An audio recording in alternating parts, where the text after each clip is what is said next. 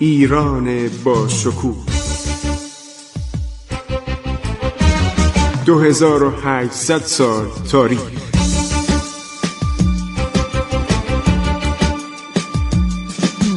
عبور از تاریخ.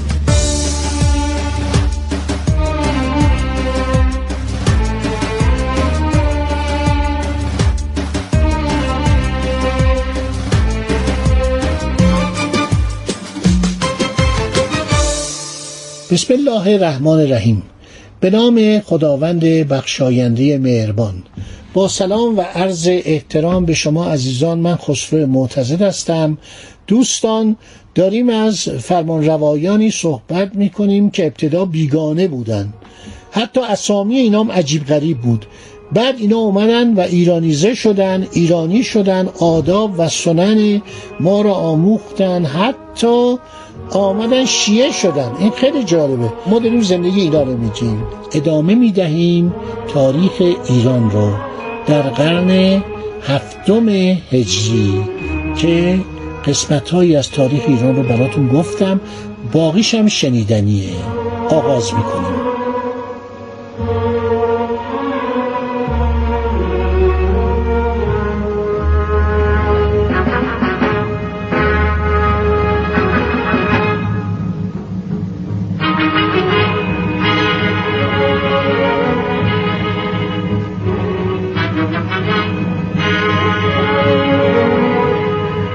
یکی از حوادث بسیار جالب چاپ اسکناسه. براتون باید خیلی جالب باشه. یکی از عیاشترین بیبند و بارترین پادشاهان مغول ایران کیخاتو بوده که چهار سال بیشتر سلطنت نکرده. بین سالهای 690 تا 694 این برادر ارغون خان بوده. ارغون خان 683 تا 690 سلطنت می‌کرده. همون کسیه که مارکوپولو اومده و یک شاهزاده خانم چینی قرار بوده همسر این بشه. او را به خوشگذرانی وصف کردن. کیو کیخاتو رو وزیر او صدر جهان زنجانی نیز مثل او بود.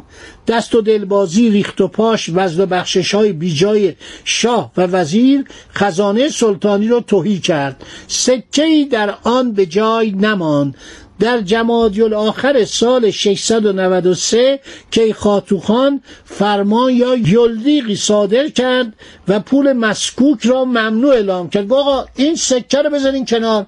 سکه بازی یعنی چه؟ سکه طلا سکه نقره سکه پشیز اصلا لازم نیست. حتی سکه مس هم دیگه نمونده بود. میاد یه پول کاغذی به نام چاو انتشار میده. این چاو در چین بوده. چه خب یه امپراتوری ثروتمندی بوده پر از طلا بوده گنجینه مثلا جانشینان قبلای قاان به اونا می‌گفتن سلسله یووان. یادتون باشه چین چند تا سلسله معروف داشته؟ یکی تانک ها بودن یکی مینک ها بودن یوان ها و مغول ها بودن که چینی شده بودن. ایشون دستور میده که جایی رو به نام چاپخانه درست کنن. چاو چاو یه کمی کلمه به چاپ نزدیک ها. ببینید چاپخانه. در اونجا معمولین دولت کلیه زراسیم موجود در دارالتجاره ها و اماکن و دکان ها و بازارها را ضبط کردند. به جای آن پول عرض شود کاغذی. کاغذ که نبود پول چرمی. یعنی از چرم برداشتن یک مهری رو چرم می‌زدن. چرم مثلا فکر کنه یه مربع کوچیک.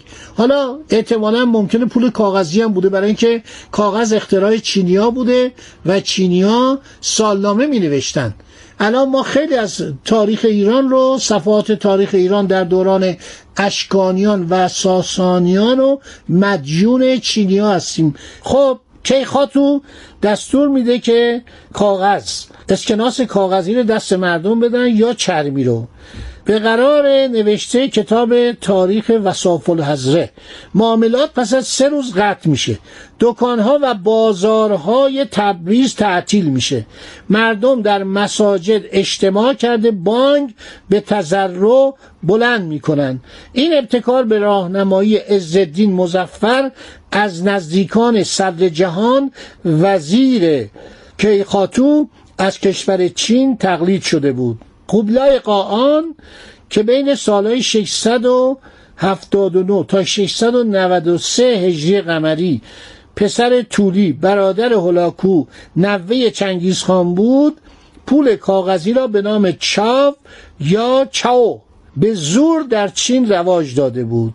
حتی جنکانک ایلچی قوبیلای قاان در دربار کیخاتو برای چگونگی نشر چاو در ایران راهنمایی لازم را به کیخاتو و صدر جهان کرد. گفت این کارو نکنید. بنابراین این آقای کیخاتو اشتباه کرد. یعنی گفت آقا من چرمو میدم مثل چین مثل قبلای قاان مردم زیر بار نرفتن. مردم اعتصاب کردند بازارها خوابید. و این سفیر قبلای قاان چنکانگ. برگشت آقا این کارو نکنید. در تبریز و شیراز تظاهرات. آغاز شد سرانجام کیخاتو ترسید. نشر چاو رو ممنوع کرد. نشر اسکناس یا پول کاغذ مغولی نتیجه افراد در ولخرجی برای حرمسرا سیر کردن شکم درباریان و همینطور اهل حرمسرا بود و عدی از درباریان و خوانین دزد و غارتگر و مفتخار مغول که هنوز خیال می‌کردن ایران رو تصرف کردن و ایران محل چپاول آنهاست و دست از سر این مملکت و مردم مظلوم آن ور نمی داشتن این اسکناس برچیده شد و دیگه تا زمان ناصر شاه اصلا صحبت اسکناس نشد که اونو بعدها در برنامه های آینده خواهم گفت.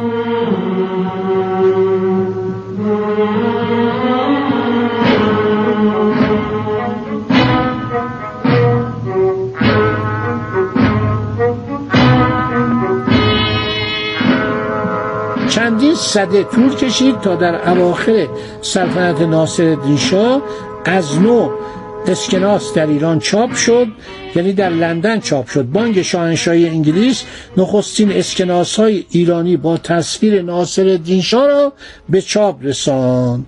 این مغول ها دیگه به قول معروف بوی الرحمن اینا بلند شده بود. مردم اینا رو تحویل نمی گرفتن در سراسر ایران ملوک و توایفی هر شود ایجاد شد. قوانین دیگه دستخوش هر شود سرداران خودشون بودن. یه مش آدم واقعا بیچاره بودن ضعیف بودن. بعدم مردم ایران از اینا بدشون میاد نفرت داشتن. این جنبش سربداران جنبش بسیار مهمی بود. مردم قیام کردن و اینا شیعیان بودن. اینا اهل شیعه بودن قیام کردن علیه مغلها و به گونه این قیام پیش رفت که این مغول ها به قول معروف اغلب اینا نابود شدن. اصلا صورت اینا عوض شده بود. یعنی صورت اینا ظاهر اینا قیافه اینا ازدواج با ایرانی ها و مغول ها در اون زمان فرهنگ ایران تمدن اینا هیچی برای ما باقی نذاشتن.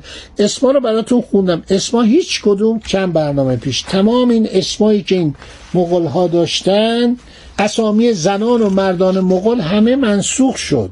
هیچ کسی دیگه الان مثلا اسم مغولی شما در ایران نمی‌بینید. خیلی به ندرت. خب دوستان حرفای ما تموم شد. دیگه داریم کم کم با مغول ها خداحافظی می‌کنیم. خداحافظی تلخ. چون من به عنوان یه ایرانی خیلی بدم میاد. وقتی می‌بینم که حتی 700 سال پیش 800 سال پیش اینا بر سر ایران چه آوردن برام واقعا تأسف آوره. در این حال لذت می‌برم. خوشحالم که مثلا در همین قرن خونین مولانا چهرش میدرخشه. مولانایی که الان آمریکایی ها محفش شدن.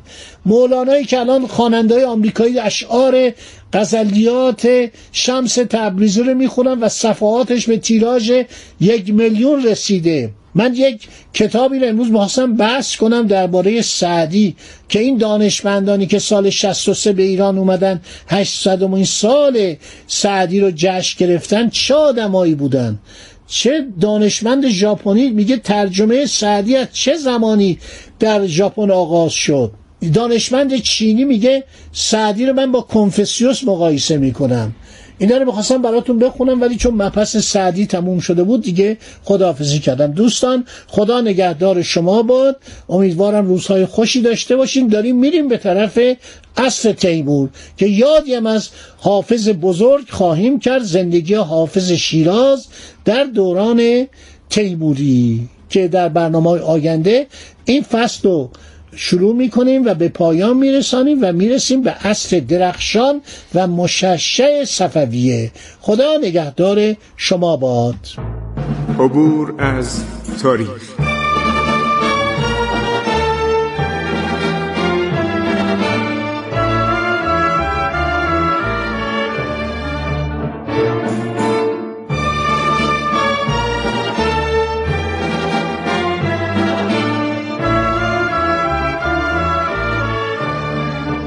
ایران با شکوه. 2800 سال تاریخ.